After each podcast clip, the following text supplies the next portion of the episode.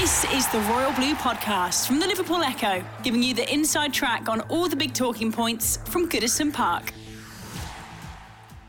Hello and welcome to a very special um, edition of the, the Royal Blue podcast as we uh, look back on the um, career of um, one of Everton's greatest ever players, uh, Neville Southall, on the occasion of the 25th anniversary of um, final game for um, the uh, Blues appearance um, record appearance holder. And I'm joined by a couple of special guests today. Um, I've got regular guest Gavin Buckland, Everton's official statistician and I've got my old boss, um, former um, Everton reporter at the, at the Echo, former head of sport at the Echo, and now senior communications manager at Everton, um, Dave Prentice. Hello, Dave.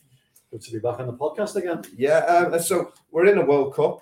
Um, we've got all. Um, we, we saw Qatar, um, Ecuador the day before we were rec- recording this, the opening game. I mean, it wasn't a great goalkeeping performance. Yeah. I mean, it, it goes to show. I mean the irony really uh, somebody like Neville Southall, an amazing goalkeeper, best in the world by many people's opinion. He never, never got to play in that tournament, but we're going to hopefully look back at his, his, his amazing um, career at, at, Goodison Park, stretch from um, 81 through to 97. Um, I'll turn to you, Dave, because you've got particularly um, personal story about this particular um, game um, for you and, and, and, your son. I mean, it, it, it was a, it was amazing, um, really, to um, think that you know it was terrible day for Everton. They bottom of the table, lost um, Tottenham. Think that you know we didn't know at the time it was going to be Southall's last game, but it, but it was. But at least there was one highlight of the day for yourself and the Prentice family, as it were. Yeah, I was watching the uh, the, the, highlights on YouTube again, just yeah. to familiarise myself with yeah. the match because I I recall it being like a particularly bad, gloomy day, but you know, sort of lightened by the fact that Daniel, who was then two years and ten months old not four years old, as the BBC commentator said at the time, oh, was introduced onto the pitch at half time by Alan Myers, who was uh, part of the comms team at Everton then, and uh, toddled up to the park end and uh, with his left foot, uh, sort of knocked the ball into the park end goal. The only goal we scored that day, because uh, we got beat 2 0. Um, a very you know more youthful David Ginola that later played for us. Hmm. um, absolutely went past Mitch Ward like he wasn't there to score the second goal and uh, the last goal ever conceded by uh, by Neville Southall in an Everton jersey. And we never knew at the time, like you say, it was going to be his last game, but maybe we should have seen the writing on the wall a little bit. Neville had been dropped earlier uh, in January that year when Joe Royle left him out yeah. um, after the Bradford FA Cup debacle. And uh, I mean, Joe always talked about goalkeepers, like, you know, so fighters lose their punch resistance. Yeah. Goalkeepers lose their spring first, he always thought and particularly that Chris Waddle goal in that game, he mm-hmm. thought that um, you know so Neville wasn't getting off the ground, you know, so it was like more you know springily as he had done previously. And so he dropped in for Paul Gerrard for like you know so five or six games, and Neville came back. And then he'd done okay, started 97, 98 under Howard, and you know, so it looked, you know, fairly secure. But just looking back at the, uh, the, the one of results, we'd lost five in a row, uh, or four in a row before that Tottenham game and Howard had just bought Thomas Myhre for eight hundred thousand pounds, which was a reasonable sum of money. Mm. And Howard was nothing if not decisive. And um, you know, when he decided then he was going to make the change, and he did. You know, he dropped Neville for the uh, the game, the following game at Elland Road. Thomas Myhre kept a clean sheet and started his Everton career very solidly. And that was the end of it. We didn't realise at the time, but that was his 751st and final Everton appearance. Yeah. So sad in many respects, but also quite symbolic, really, that Howard gave him his debut way back in 81 and gave him his final appearance way back, you know, 16 years later in 1997. And like you say, lightened by Daniel scoring the only Everton goal that day. Yeah. I mean, uh, Gav, we're going to come on to many, many positives and many, many highlights. Absolutely. But obviously, if we get this out of the way first. I mean, I suppose none of us, are, I suppose, football is such a ruthless business. You, you don't decide when you go out often. It's not your, it's not your decision. I mean, or did your recollections of that particular time did he perhaps go on a little too too long? Yeah, yeah, I think he'd be what 36, 37.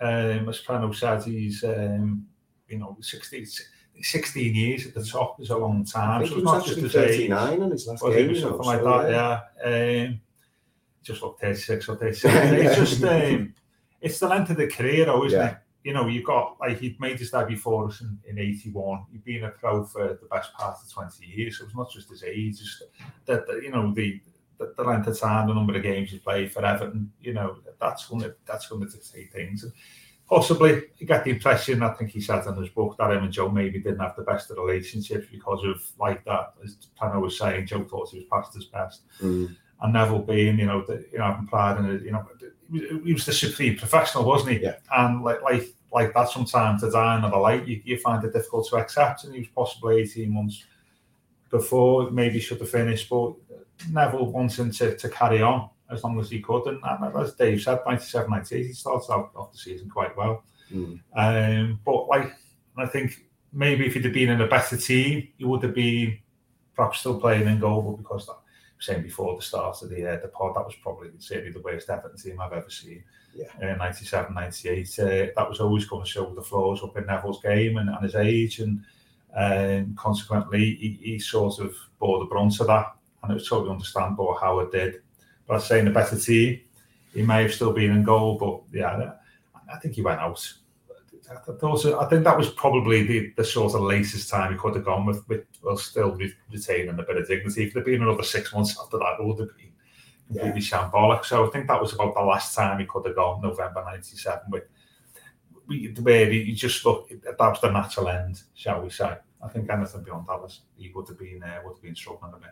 Yeah, I mean, we all talk about Neville Southall, quite rightly so. You know, at the peak of his powers, uh, widely regarded as the best goalkeeper in the world. But David it wasn't inevitable that they would go on to that. Obviously, signed for very modest circumstances from Bury in 1981. Part of was it Howard's uh, Magnificent Seven, as they were called at the Yeah. time, and hardly had ever made it. Two goalkeepers in that Yeah, list as well. So it wasn't cut and dry. That you know, he, he had this tough route to the top. Of course, was it hod carrier, waiter, Ben man, of course, um, the non-league football, working through the fourth division with Betty. And it, it, no, it wasn't a given that he was he was going to be this big star. No, far from it. I mean, the, the, best two players of that seven were the goalkeepers. Yeah. I mean, uh, Neville ultimately and Jim Arnold, who kept him out of the team for the first couple of seasons because Jim Arnold was a very good goalkeeper. And um, the, the, the transformation in Neville came, ironically, after that, you know, sort of absolutely traumatic derby defeat, you know, the 5 0 where Ian Rush scored 4 Mhm. And uh, I think it affected Neville mentally so much that Howard quite correctly thought it was a good idea to get him out, away from the club and out on loan. And so he went away on loan and uh, just came back a different player. I remember Yeah. Kevin Ratcliffe saying, um, you know, so what's happened to Neville? Because he just suddenly found a voice because he was quite a shy, retiring individual. And it sounds mad to say this about Neville now, but I still think he has that element in him. Yeah. And, you know, he's very loud and he's very, he has a lot of bluster sometimes and speaks his mind a lot. And I think that is born of the fact that deep down, I think he is quite quite a shy, you know, sort of sensitive fella, if you Yeah. like. Mhm. And um, I think going away on loan allowed him to basically discover his voice and to discover that newfound confidence. And he just came back, you know, so a, a changed man with more confidence, with more opinions, and, uh, and and more forthright. And then, you know, when he got his place back again, and you know, so it was at 82, 83, um, just didn't look back. And you know, so 83, 84 was the turning point where he suddenly started, you know, showing us uh, the goalkeeper that he was going to become. And you're absolutely right. You know, so from 85 when he was the football writers player of the year through to 91, 92 maybe, which is a seven-year spell. For me, he was the best, bar none. You know, so you know, in, in, in our country certainly, and probably worldwide as well. He was just absolutely outstanding. You know, so game after game, season after season, best I've ever seen. Yeah, and we talk about that journey to being number one, Gav. I mean, we're all older now than what Nev was when he, he finished. Yeah. Uh, he- Only marginally yeah, my yeah, case, yeah, you um, you know, yeah. But um, uh, well, this, for me, I I mean, I'm 43, but I remember when Neville Southall had always been the goalkeeper for Everton for me growing up. So I was born in 79. You've got to think so. The Conservatives just came into power just before then, and they Yeah. stayed into 97. I mean, Nev won't like me talking about him and them in the same sentence, but um, right through to 97, it was the Tory rule. And then Yeah. but for me, beyond before my football consciousness, it was always that Neville Southall was Everton's goalkeeper until I was 18 years of age. I was 18 when he played that last game for Everton. He'd always been Everton's goalkeeper in, in my mind, always number one. But as Dave just said, you know, the first couple of years, dropping back down to the fourth division on loan, Yeah, back, battling out with Jim Arnold for number one. Um, it, it, it wasn't smooth for him to be getting these these great heights of becoming the, the yeah, but he wasn't one. even first Yeah. choice in the Wales Wales goalkeeping Mhm. uh, position man for schoolboy had it. Uh, era, wasn't it? Eddie Niedzwiecki was, wasn't he? right. So I've played outfit, didn't play centre half, didn't he? And I think I think um, I think his first season 81 82, I think he was very good actually. He came yeah. in unexpectedly, I think, when Jim got into the against uh, Jim sort of carried off the morning of the game against Ipswich, and Nev came in. Right. And he was actually he was absolutely outstanding. I tell you what game he was brilliant. The famous game against Spurs in January 82 when Sharpie scored the great goal. Okay. Um, was absolutely fantastic in that game. Keith Burkinshaw, the Spurs manager, who wasn't great on platitudes, you know, he was tough said after the game, said I've never heard of the Everton keeper before. Um, but he was absolutely outstanding. You know, he sort of kept us at bay the entire game. Spurs had a really good team. So 81 82, when he came in, um, you know, because Jim was injured, he was outstanding. But mm. as Dave said, it was after the Liverpool game. And he got back in at 83 because Jim was. Jim had had the poor start to the season 83 84, made a few mistakes, and then uh, Nev came in the September and kept us position. So, I mean, there were signs, I don't like to talk about the Liverpool game, but 81 82, there were signs that he was a very good goalkeeper. I mean, and going back even before then, Howard, there's that great story, isn't it? That Howard got a tip off off a, a pub landlord in Landover yeah, of the, the Neville pub, yeah, you know, about the yeah. And Howard decided to sign him at Blackburn, didn't he? But he, because uh, didn't have the money, to couldn't sign him. So uh, he was been on Howard's radar for probably 18 months mm. before mm. he signed in 81. Um, but when he came in, as you say, it was, you know, it was probably, you know, if you think about it, 85, he'd been with the club four years. So he was like the last one of one, you know, Howard San. And so in some respects, that'd been a tough road for him. But I think he, the talent was always there. Mm-hmm. Even, even when he was in the, you know, I talk longer 81 82 Everton reserve team at the start of the season. There was always talk, even then, that Nev was a really good, really good goalkeeper. Mm-hmm. Um, so although it seemed like a, a, long road, he'd always had the talent.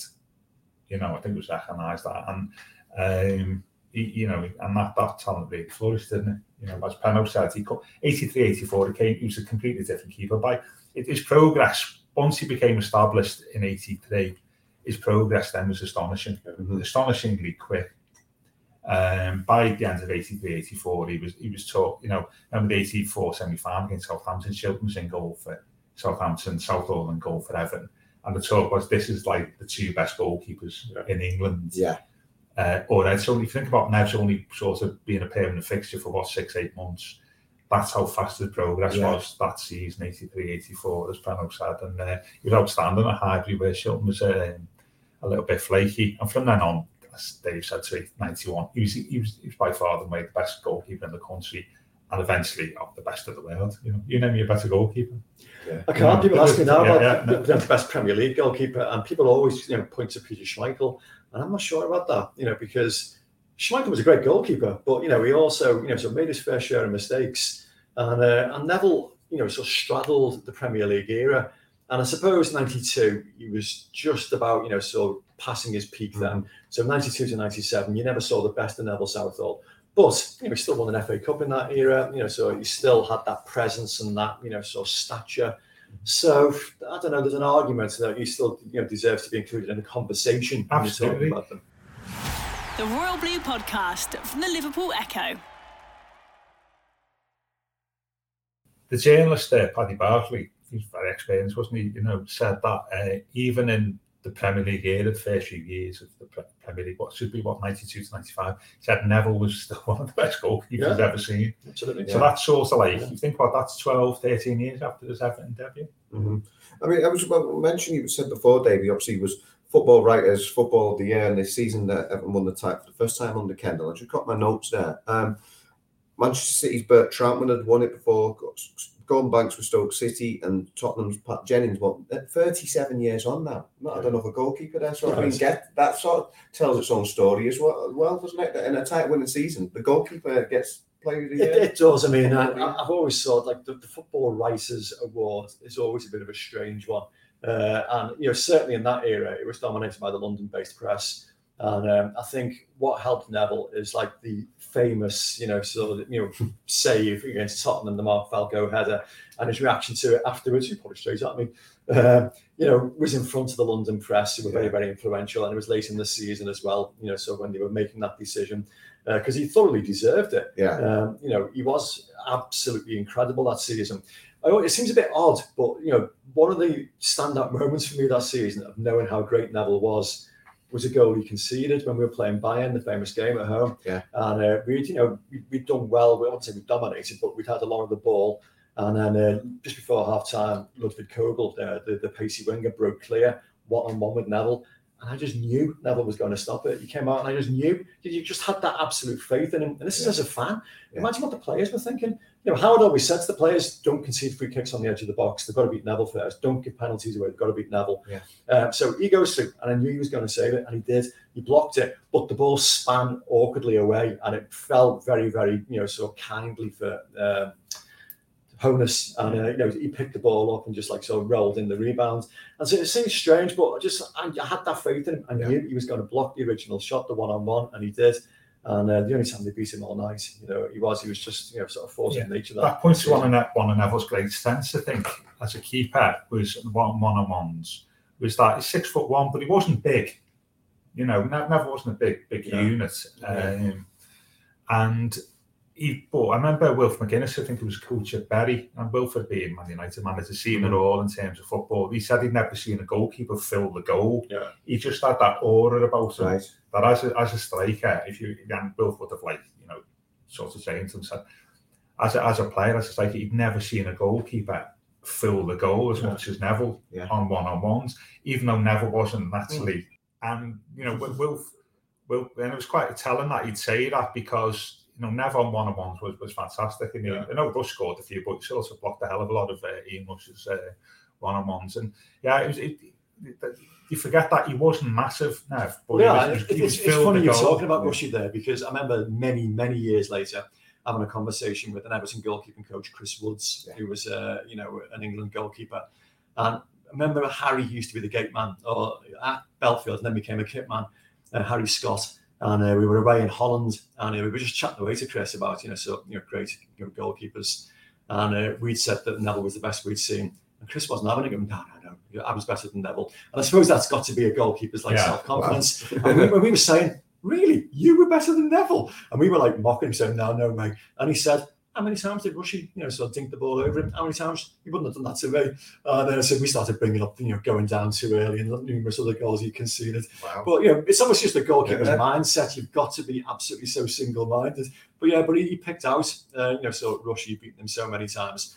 But Rushy has said himself, Yeah. he says that okay, you know, he's proud of the Derby match goal scoring record that he holds. He goes, but he genuinely believes he'd have doubled it if uh, if he hadn't been playing Yeah, and I think also as well because of the way. I mean, I don't want to talk about like Everton's tactics in the mid eighties of a long time, but line, we played yeah, that very yeah, high line, yeah, which which allowed Russian far more than against every other team, really, Yeah. against every other striker. Yeah. And that always has to be taken into account. And I saw, I could think of loads of one on ones where Nev uh, blocked Rushy. Yeah. Um, two wins at Anfield, 84, 85, 85, 86. He did about three or four Yeah. in those two games. So, yeah, I know what Chris is saying, but. It's not just about that, is it really? No, no. It, it, it, you know, but, one on ones, makes it a great Yeah. keeper. Um, you know, Nev, Nev was, um, there's an interesting article that Gordon Banks did for the, the Daily Mail in 84. Um, he went, we played Villa just before the cup final, and we sent Banks to, to Villa Park to just to give, you know, the, the you know, scouting watch, yeah. Nev watch, Yeah. and Banks was very, very you know, complimentary about him. He said, he said, even he said all the sense and he says there's, no discernible weakness I can Yeah. see in his game. And Nev by then has only not even reached his peak. Yeah. You know, he's a couple of years off his peak. I always think Nev's peak years were probably 87 to 91. And it, and some for somebody of Banks's experience and ability, Mhm. and he'd be old school as well, Gordon. He wouldn't give platitudes Yeah. out, uh, you know, uh, greatly. To say that about Nev, who was still relatively young, you know, not, not not done a full season at Everton Yeah. in 84, to say that just shows that even by 84, he was pretty much the full package as Yeah. a goalkeeper, but still his best years were to come. Yeah, I mean, Dave mentioned that save, that save up to at Tottenham Hotspur. You were there that I was there, yeah, David, at the other at end. White Lane. Um, Yeah. I mean, what what your recollection of that? Nev said, Nev said, I hit it straight at me, but come on, it, it's got to be up there. Yeah, it? I mean, I think there's points to main at Nev's main strength as a keeper to me, apart from the one on ones, is if you ever see the show reels on on on uh, social media, Nev, great saves. There's not many from outside the area, is it? Where he flings himself across the goal. Most of most of the, the, the the saves he makes are reaction saves in and around six yard box. You know, think of the Varadi one at Sheffield Wednesday. That, Really, yeah. Look, he celebrate almost celebrates, There was doesn't an he? unbelievable save off John Barnes at Anfield, uh, at the Anfield Road, and they tend to be very, very close range efforts where he's reacting, and consequently, it doesn't look, you know, great the save, and you look at things straight at him, but you you forget the speed Yeah. at the header. I mean, Falco absolutely bulleted that header. And the you know the pressure of the game, he can't he'd been under the rack for about ten minutes, fifteen minutes in that game after Spurs had scored. And I was at the other end of the pitch. My main recollection of that is the crowd cheering the goal. Yeah. Yeah. And and then sort of Nev stops it and it, it goes out. And then it's just a stunned silence. Yeah. You know, as if you've you've witnessed a miracle or something like Yeah. that on, on the pitch. Everybody's just, you know, everyone's just stunned silence in the ground. And then I think on the uh, the news clip, the famous news clip, you see Ray Clemence at the other end He knew about goalkeeper. He was a fantastic goalkeeper in, in, in his own right. You know, he's applauding because he recognises the greatness of the save. And that and that's Neville's greatness, isn't it? What what the great players do, they they're at their best at the most important Yeah. moments, not only in games but in titles and stuff. And that was a pivotal moment in the title race because Spurs get back to two all, a couple of minutes left, couldn't nick a winner. Yeah, yeah. And but we went two one, and now we're ahead. Then aren't we in the league? And, and that's what great players do. They, they, they intervene Yeah. at the most appropriate moments, and that's what Neville did that day. And I'm quite glad in the press afterwards. The Southern Press were, you know, if you read the Southern Press report today after, it's all comparing it to the famous bank save of Yeah. You know, as the best Yeah. save he'd seen since then. And that was my main recollection of, of the night and the aftermath of that. It was all about that save that night, you know. I wasn't there that night, but I mean, I a couple of years later, when he probably was at his peak, uh, start of the '88 season, when we signed Tony Cottee, and he'd uh, scored the hat trick against Newcastle on the opening day. And we went to Coventry the next game, and we won one 0 and everybody focused on Tony Cottee because he scored the winner again. And he said afterwards, you know, well, I was going to get 20 goals this season. If I carry on getting service like that, I might get 40. So Yeah. there was like real focus on him. But that was for me Neville's greatest performance. Um, you talk about like those like you know, so I've just witnessed the miracle moments. There are about three or four Yeah, yeah, yeah. There was a penalty save from Brian Kilcline anyway, and Brian Kilcline was, um, she was an agricultural penalty taker. He just put his head down and leathered it, Yeah. and uh, you know, so Neville parried it. There was a save from uh, Greg Downs from a free kick on the edge of the box, which was arrowing into the top corner, and it's one of those where he puts it over the bar. How has that happened? Then there was one from was it Bannister, the, uh, Bannister, the centre forward, and ball had gone into the box, and Bannister deflected it in the six-yard box, you know, so last-minute deflection. And again, Neville managed to reposition himself to touch it over. And it was just one of those where he was never going to be beaten no matter what was thrown at him that day. He was incredible that day. that that was peak now. I think Yeah. 88, 89. Yeah. I was at West Ham on about 88 uh, Easter Monday, and it was similar performance. Yeah. You know, it was just and some of that's on on on uh, the internet. I remember it. There's quite a few games 88, 89, 90. After the game, one of the opposition said, "That's the best goalkeeping Yeah. performance I've ever seen." Yeah. John Sillett said that Yeah. the Coventry manager after Yeah. the Coventry game, after the West Ham game in '88. All the West Ham players, Leroy, the senior member, the striker, said that was just it was just unbelievable. Yeah. it was the best goalkeeping performance I've ever seen in, Yeah. in our lives. The players just said, and there was a few a few at, at that time, and that's when Nev was at his absolute peak, eighty-eight to ninety-one, as I say.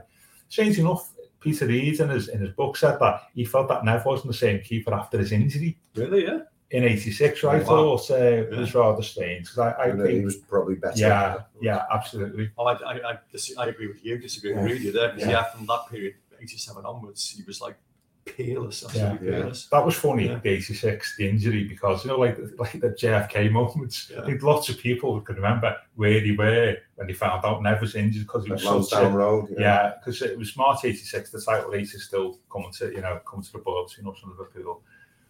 And I remember uh, I was in a pub on West Derby Road and he might come in and said, Neville's broken his leg.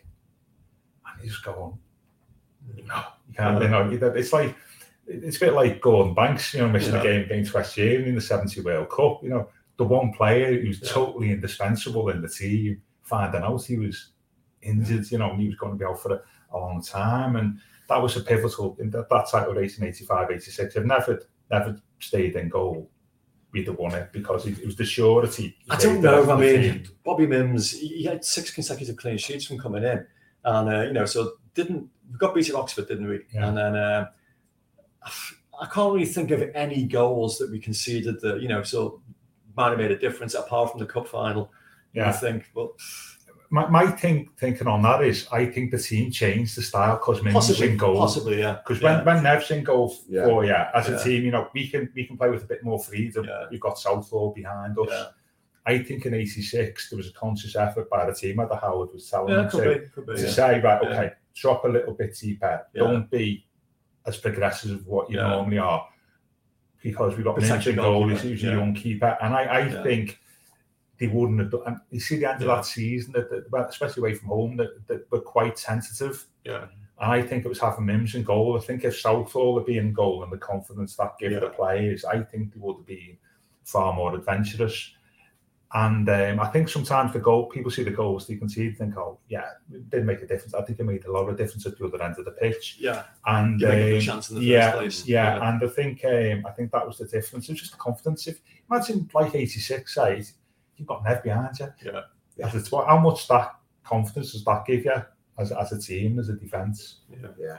I mean, we've mentioned some of the saves already, um, Dave, and, and one things I sort of see when I watch them back is the double saves he makes when he, he saves he saves a chance as a rebound and he's on that one straight away for the yeah. rebound. And I guess a lot of that is part of his training, his grueling training regime. He, he trained harder than anybody would. The, yeah, there was one against Liverpool. Um, I think it was a Goodison, was it? The double save. Was it Aldridge and Barnes, maybe? Yeah. Down the park end, and it was. But yeah, he, he did work harder than anybody else. Yeah. I mean, uh, that, he was he was renowned for it, and uh, all the players used to say that they used to hate being like you know used to feel sorry for the other goalkeepers in the squad because they all had to match those levels because he was always first into training. That was in the days when I was going down to Bellefield every day. Yeah. And um, his car, his big, you know, Volvo, would always be parked and he parked right outside the front door. Everybody else had their parking spaces apart from Nev. He insisted on parking right outside the door. But he was always in at like, you know, so eight o'clock, quarter past yeah. eight, but the place didn't turn up till nine. And um, and he'd go in and um, bizarrely he'd always have like a sausage butty or something before he ran out, and then he'd go and train and, uh, and just work ridiculously hard. And, and then he was last to leave as well, and he did that was just his, his makeup. Um, he, he, wanted to push himself and push himself, and he, even then, you know, so people used to like sort of mock about his size. People used to think he was carrying a bit of weight. Um, maybe because those sausage butties, yeah. but you know, and he didn't used to like sort of show his like you know, so uh, yeah, yeah. at Leeds, didn't he? Yeah, show him to the fans, and you know, he was he was trim. Yeah. Um, uh, but yeah, he worked absolutely, you know, so fanatically uh, so on the training ground, and uh, just because he was, he was driven. He was, he was professional. He wanted to be the best, and, and he was. You know, he worked hard at being the very, very best. But that's what you, you normally sounds a goalkeeper. That's what great players do, don't they? They want that. it's in their DNA to make the most of themselves, like, and it's all about being the best. Right now, it? Cristiano Ronaldo, yeah, absolutely, yeah, exactly the same. Yeah. And not only that, but his warm ups on match day were also, especially if you went away from home, like he would sort of be come to the way end, and it was not yeah. normally say I'll and a half with a sub, just fine. Yeah. And never go off the pitch, absolutely filthy. Yeah. and, and, the game was not even started. Yeah, he was just worked so hard before the game, you know, just to get the, the feel of the pitch, feel of the ball, and the occasion. So it's just everywhere he went, he just worked enormously, enormously hard. And that story is insane. And there's no like of like Tanya and behind his back and diving across and saying things, but it must. I think there's a few players who said it was as a striker, it was disheartening yeah. saying him against them because he always he always stopped well, it. That, yeah, that was yeah. it. They said that there was one particular training session, or you know, several times where he would actually keep goal and not use his hands. Yeah, and he would like dive down and block the ball with his chest and with his head and stuff like that. Again, indicating his bravery and uh, did it on international duty with Wales. But apparently, the only player he would never do it with was Ian Rush. He would yeah. always use his hands when rushing. But yeah, just um, you know, you can imagine how dispiriting that is for a mm-hmm. striker. You're going through and someone's stopping your shot without even using his hands. Yeah. must be so. And, never chip him. Yeah, you might yeah. get chased all around Bellefield, I think, if you chipped him. You know. Yeah. But it's just a just just a fantastic. I mean, he's easily the best African keeper, yeah. uh, uh, player, obviously. Yeah. Oh yeah, by by by some distance. Yeah. And we talked about perhaps his, his, his best years. Okay, he got football year in '85. I mean, we think he was his best years were possibly, as you say, late '80s, going into the early '90s. The team has declined, but he's still at the, the peak of his powers. And I suppose that sort of culminates with that whole 1990. What happened there with this the yeah. sit down protest against Leeds United on the opening day? I mean, that was a, there was a strange one at the time. it, it was. I mean, I think I think now if it become a bit frustrated, I think in '90 in that he'd, I think he, that he made two or three transfer requests. Yeah. And we got an Egyptian keeper from the World Cup, Ahmed Yeah. Shobair, who came in. And I think they had him on a two week trial. And after a couple of days, Collins said, no, we're, uh, Yeah. we're going to sign him, you know. And as, it- as, it, as it happened, the, the work permit, he couldn't get a work permit for him. So I don't know whether Nev thought Colin was sort of sending him a little bit of a message, you know. And I think he'd become frustrated, I think, because of his high standards. Maybe he thought that there was people coming in, perhaps didn't have them. And I remember there's a great double, talk about great double saves. There was one at Villa Park in 88. Incredible save off David Platt. Came, went out wide, fell across the ring. He then he went far post. He went rushing along the, the goal line. Tony, I think it was Tony Daley come in, blocked it at the uh, the far post.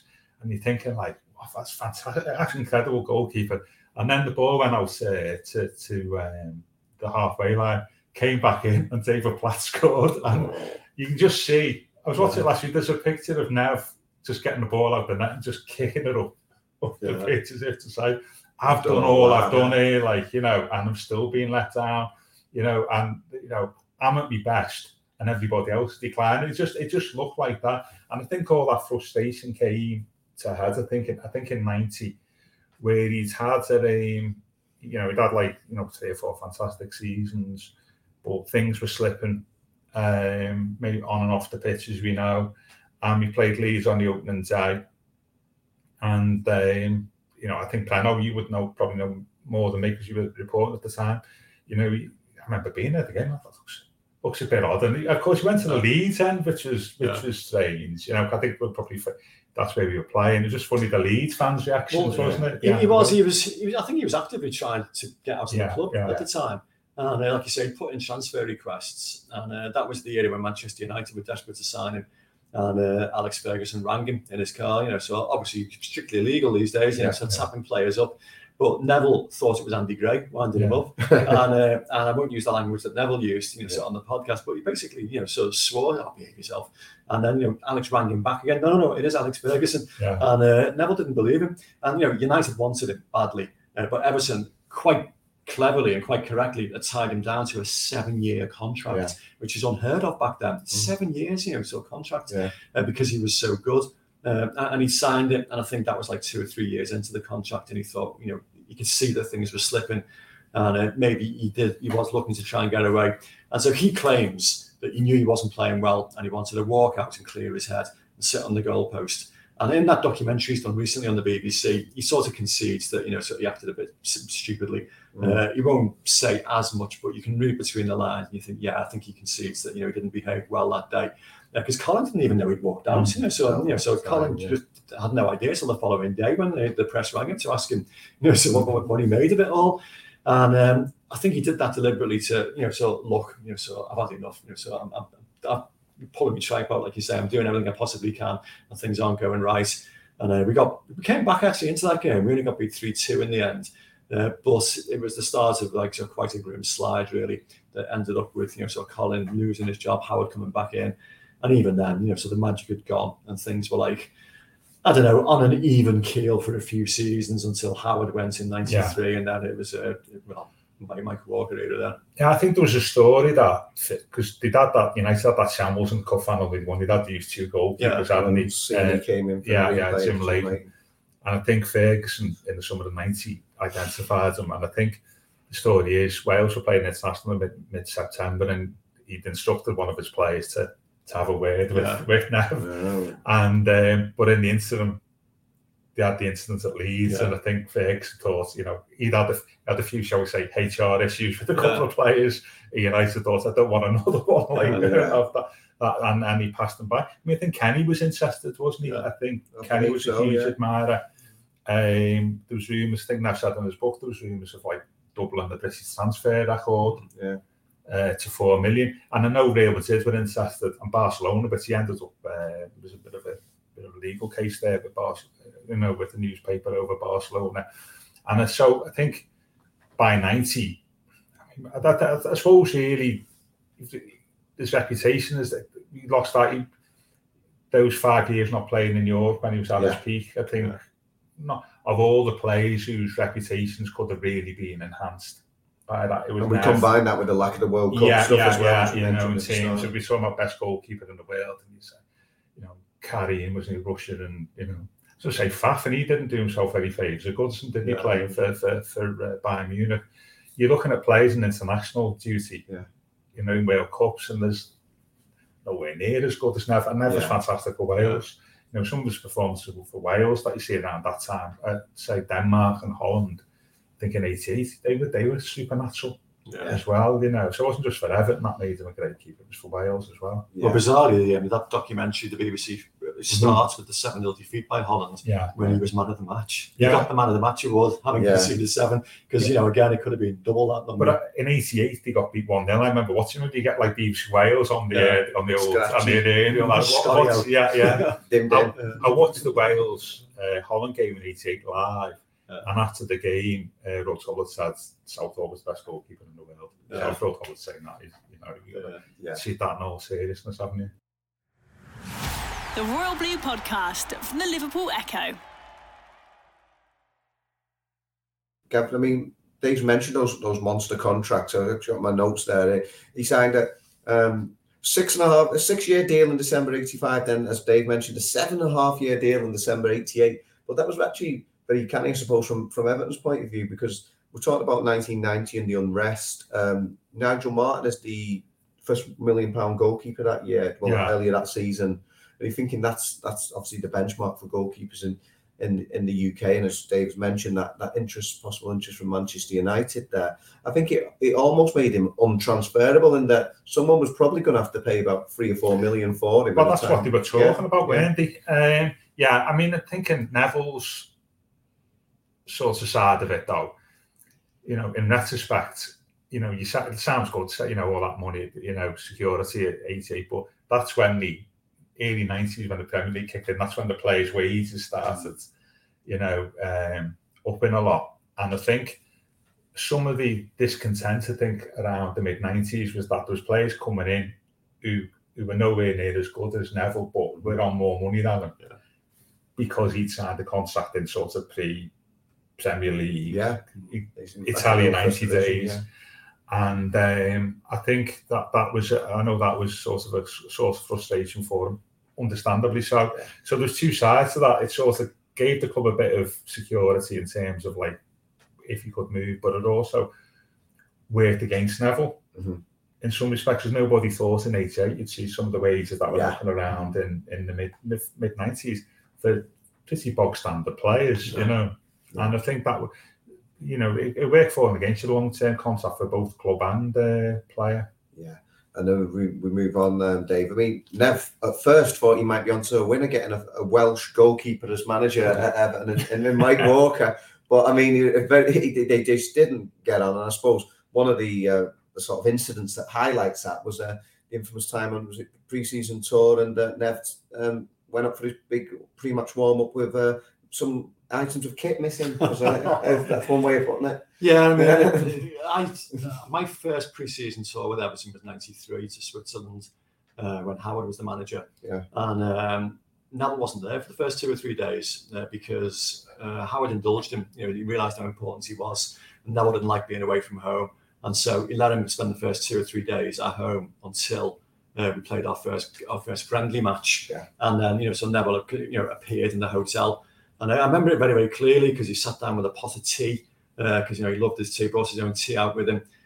Christened me TJ because apparently looked, I thought it looked like TJ Hooker, the William Shatner character from uh, from television, and the, the worst nicknames bestowed on people. yeah. Um, and so, you know, I, I- I became very aware very, very quickly of like sort of what a larger than life character he was. Yeah.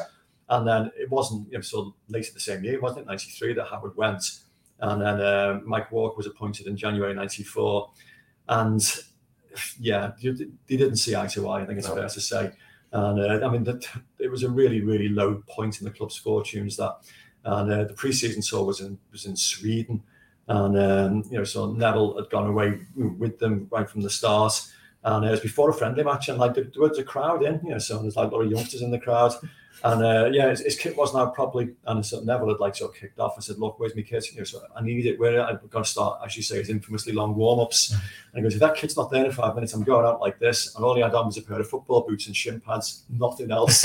and anyway, you know, so they couldn't find the kit, so he did. He strode out. I've still got this image Yeah. of him walking out naked, apart from like his shin pads. His famous Sonder And, and, and Jimmy Mars and Yeah, the yeah, kid man running after him, trying to pull him back. and eventually he, he got it back into the dressing room, they found the kit and he walked out, you know, so fully attired then.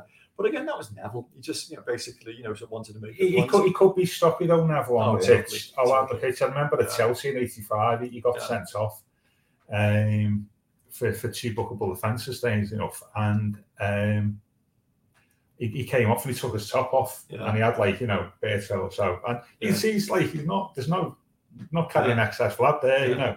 And Howard went man, mad Yeah. after the game with him, like, because he felt Yeah. he was disrespecting everybody. Like, he just stopped Yeah, struck off, you know, walked off without, you know, and that was a major story, you know, Yeah. that Nev getting sent off. Goalkeepers never really got sent off Yeah. in them days. and it was Russian for handling the ball outside the penalty. But yeah, yeah, I think penalty I think he'd been defence, booked yeah. early and Yeah. he got Yeah. and it, and Howard's went mad with them, and I think Nev had a bit of a stop, and I think Yeah. he, he, I think he needed sort of cooling down on on occasions, and I think Howard Howard did that with him with him a few times, and then he got sent off a couple of times in 92, 93, Yeah. I think, didn't he as well? So he got he got sent off three times. came in, didn't he, for a couple of games? Yeah, and um, you know, so I think he could be a little bit stroppy on occasions, but what sets him apart, I think, from other keepers, other great keepers around that time or before. And I remember John Giles saying this, and John Giles read news football, saying that you have a look at other goalkeepers like Shilton, like Clemence, if they see the goal, the first thing they do is shout at the defence. you know, it's all Yeah. their fault and stuff Yeah. like this, and that unnerves everybody. He said with Neville, he can he can be stroppy, but if you can see the goal, there was no histrionics and Yeah. flailing of arms and pointing of fingers and shouting, you know. Um, and he said that that, that calm authority was sort of one of his one of his great strengths. There's other great keepers who could become very stroppy and unsettle people Yeah. On, on occasions, and, and Nev was not really like that, but he could be stroppy.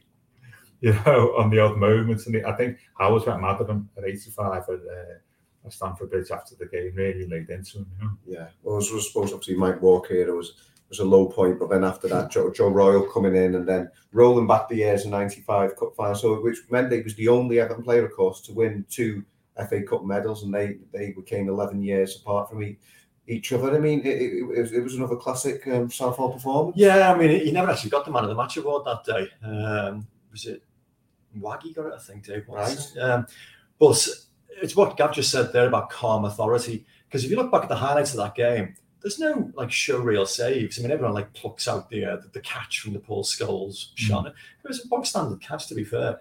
And um, you know, he, he made a number of stops that were you would expect Neville Southall to make. They weren't absolutely standout saves, but it was that presence and that calm authority that just you know, look, I'm in charge here, and uh, there was never any sense that you know Everton were up against this that you know we were going to be you know so under pressure because he just exuded this authority and this presence throughout the game, and that was you know a great quality because that was an age when probably you know so his agility was beginning to go a little bit and he wasn't quite the uh, you know so goalkeeper he had been but he still had that presence and that like sort of commanding authority. And uh, he was and he famously drove home after the game. Yeah. remember there Paul Rideout saying to me saying oh Nev's got to stay Nev's got to stay because Neville I was doing the column with Neville then for the Footy Echo and uh, Neville had given like little pats on the back for players throughout the course of the season and Paul was one of them that you know so he built his confidence up with a few mentions and Paul was desperate for him to stay and enjoy the night. And uh, no, I'm going home. And he famously said in his post-match interview, "When you spend as much time with me as you want to go home as well." Yeah. And he did. You know, so he drove home after the game, and he, I think he gave a couple of fans a lift who he'd seen stranded on the uh, motorway. You know, so hard shoulder. That was just him, just being Man United fans. Yeah, well, exactly. right? That, that was just Neville being Neville. It, there's an interesting thing about like what Plano said about like him being a little bit indulged, certainly, you know, uh. And, and there's a little bit of uh, Roy Keane in Nev.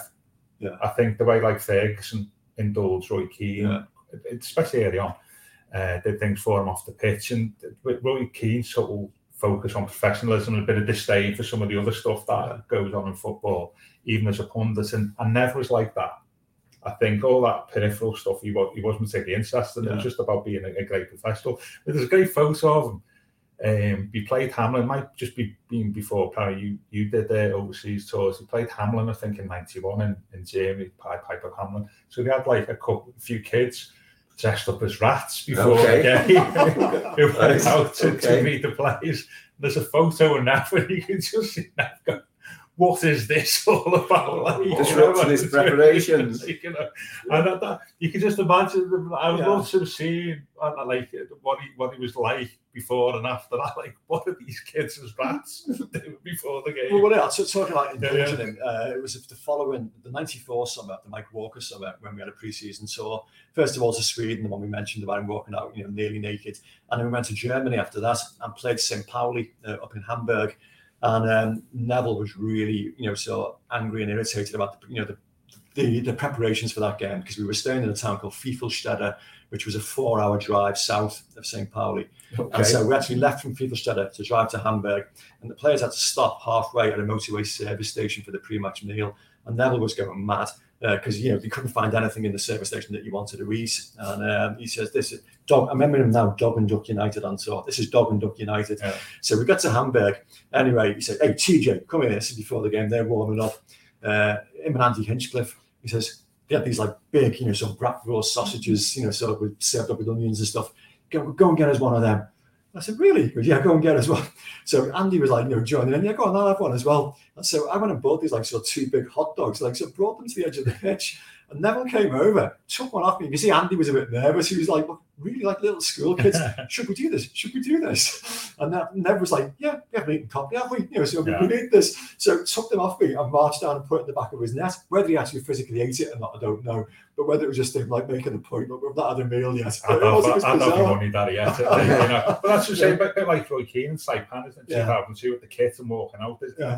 there's that, that total, total commitment to being a top Yeah. professional and everything has to be right. Yeah, And that's what set Roy Keane apart, and that's what set Nev apart, and Yeah. why he was a great player. It was that, it's not just the training, is it? It's that total mindset, yeah, thinking on and off the pitch 24 7, Yeah. that everything is done to make it, you know, you've got to be the best, you've got to prepare properly. Yeah.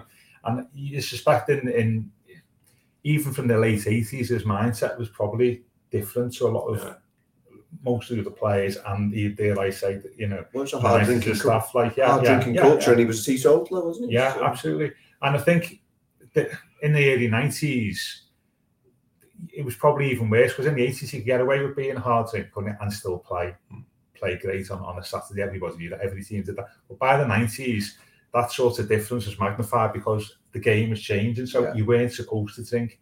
So never seeing drinking and being a teetotaler, that, that probably magnified the problem for him a lot more. I think, and that came across. I think that produced some of the frustrations we've spoken about here, really, with the way the club was going. Even when Howard came back in '90, you know, you could you could see you could see the difference, and and uh, I think now being a senior pro at the time and knowing the standards that you had to have to be the best, I think you could see why he got enormously frustrated and why why you know he asked for asked to move a couple of times. Yeah, I mean, I mean, if we look back now, 25 years on, just uh, how was his his legacy um, viewed, Dave? Um, but obviously, it was tough at the time.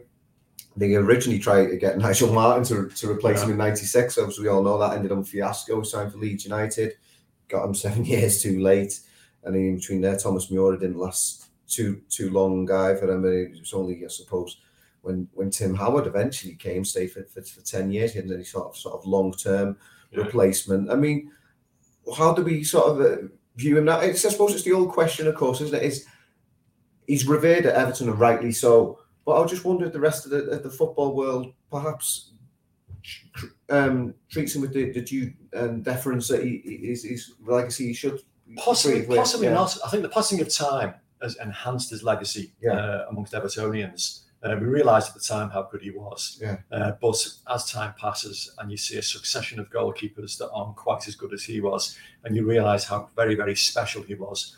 And um, he is a living legend, and there aren't many you can say that about. You know, so you you tend to get legendary status bestowed upon you, you know, say in a curious fashion, but you know, he's 100%, you know, so an absolute Everton living legend. Outside of the football club, yeah, he probably did suffer because of, like we said, the European ban, which allowed him, you know, so not to, you know, prevented him from, you know, sort of displaying his talents on a wider showcase. And equally, the World Cup stage, and it, it's very, very ironic this because you know his last opportunity to go to a World Cup was '94, uh, when in, uh, Wales famously lost to Romania at home, and Neville, one of his rare mistakes, you know, sort of dived over a shot in that game. And to be fair, I mean, Wales equalised, and then Paul Bodin famously had the opportunity to you know send them to the World Cup final with the penalty and, uh, and hit the crossbar with us. Um, and that was his last opportunity to showcase those talents on a real wider stage. So yeah, he probably is still, um, I don't know, suffering a little bit in that he doesn't quite get the profile he deserves. That you know, people like Schmeichel later got, Yeah. but in a mad Everton kind of way, that makes us love him even more because you know it's, it's the underdog story about uh, you know, so well, we don't care, we know how good you were, Yeah. uh, and he was at a, at a, yeah, at his peak, and his peak was a long time. It was seven or eight years. He was the best, you know, in the world, and he's still. I've been watching football since 1975, and he's the best I've ever seen. Yeah, I mean, Gav, similar to you. I mean, you, I remember you saying to me, obviously, Liverpool fans don't like to say anything good about Yeah. a lot of Everton players, and he's probably the, the one Everton player who hardly any red have a, a word to Well, no, against no, or no. I mean, rating. it's, it's Yeah. all about like I mean, there's, there's very few players I think in Merseyside football who are totally respected across both sides of Stanley Park um, for their ability. Yeah.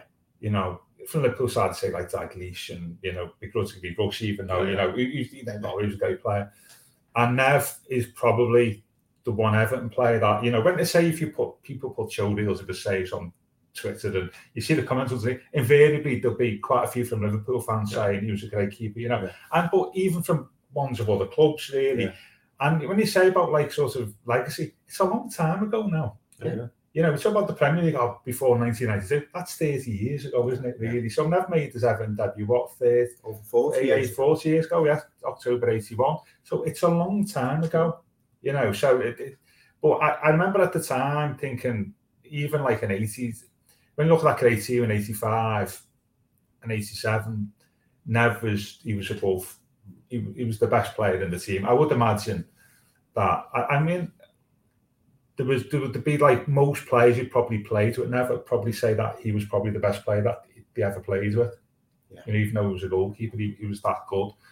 And his legacy for me is like he's the greatest living Everton player, isn't he? I'd say after Dixie Dean, he's the greatest Everton player. I put him ahead of Alan Ball. I know it's different with a goalkeeper, but his longevity and his Yeah. influence on the Yeah. team. Um, you know, so so if you think about that's a great achievement in, in itself. But there, there's something else, isn't there, about Nev that's a little bit more intangible. It, it is a little bit about his intan, you know, Yeah. it's like his indifference to the whole fame thing, you know, his stubbornness. That I think sometimes as an Everton supporter, you can sort of identify his bloody mindedness, you know, you can identify with. And I think that's sort of like what, what makes him great as well, Well, for that's me. people know. people hate arrogance. You know, so Yeah. players that have you know sort of got ideas above the station, and Neville was quite the opposite. Mm. Uh, I remember when I was a young, you know, sort of young journalist going up to Bellefield, I was playing Sunday League football at the time. And uh, fancied myself as a penalty taker, and I was always trying to say to Nev, I was saying, "Come on, let's get out on the pitch. I'll take penalty against you." And I fancied myself to like score. You know, I, I said, 100. percent I'll, I'll score 10 out of 10 against you. 10 out of 10. And- so I, I was a young kid who was like, you know, sort of full of, you know, sort of ridiculously misplaced self confidence. And uh, Nev was always, no, no, no, I'm not doing I'm shit at penalties. I'm shit at penalties. And I'm saying, well, you never sound that. And he wasn't. He was great at penalties. But that was him downplaying his, his greatness, as it had been Mark Falco. And he put it straight at me. Uh, and he did. He always downplayed his talent. Uh, and he was, he was like just a, force of nature, but he was humble with it Yeah. in a strange way. You know, he knew how good he was, but never ever advertised the fact. And that's again, you know, sort of why he was so highly regarded. I think. I, I always think about like talking about the Falco save. He had that sense of awe, I think, even with opponents. Because remember, Falco said after the game, the space players in the dressing room, and there was just complete silence. Yeah, just sitting there, silence, they just couldn't believe it. Yeah. You know, they couldn't believe the save at the end, and Yeah. they knew how critical it was in the season. And there's that, there's, there's that memory. The two memories I've got is that save, and the other one is Hillsborough in Yeah. at the end of the 85 season, where he makes an incredible save off Imre Varadi, where, where he actually moves to go to his left, Yeah.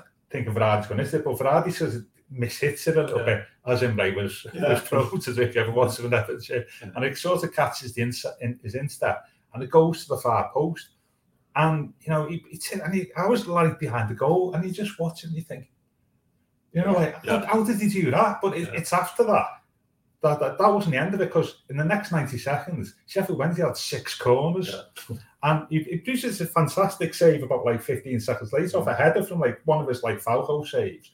You know, right, so, you know, he tips it away and then Brian Marwood hits the bar. And I remember David Lacey's, you know, fantastic football, like to say in that. Um, you know, Everton showed why they are where they are, and they did it on the goal line. And that's just Nev, basically, Yeah. for 90 seconds, keeping Sheffield Wednesday by because they won that day. And if they hadn't won that day, they wouldn't have won the tie against QPR, you see. Yeah. So that, that's the difference, you know. And those would be two memories. And the other one, which is just remembered, critical moments in seasons. In 87, we went to Chelsea, again, compete for the title with Liverpool. One, Chelsea just equalised. And um, you're thinking, oh, we get beat here, the title's gone again. And a typical, like, a Nev save off uh, close range of Kerry Dixon, incredible like reflexes. Ball goes out, Kevin Ratcliffe carries on off the pitch, ends up with Alan Harper. Yeah. Alan Harper scores. Tw- 20 seconds after Nev's Yeah. made, made a crucial save. Um, Harper takes us to the top of the table 20 Yeah. seconds later. And that's what great players do. And that's why Neville was the, the greatest. Yeah, I think that'll be excellent. I think that'll do. So I hope you all enjoyed listening to that as much as we we enjoyed doing it, and it'll obviously uh, be a, a fitting tribute for Neville and, and his career at Goodison Park. And we'll be back with you soon with some more um, uh, Everton podcasts throughout the uh, World Cup. But um, thank you, Dave. Thank you, Gav. This has been a special edition of the Royal Blue Podcast. You've been listening to the Royal Blue podcast from the Liverpool Echo.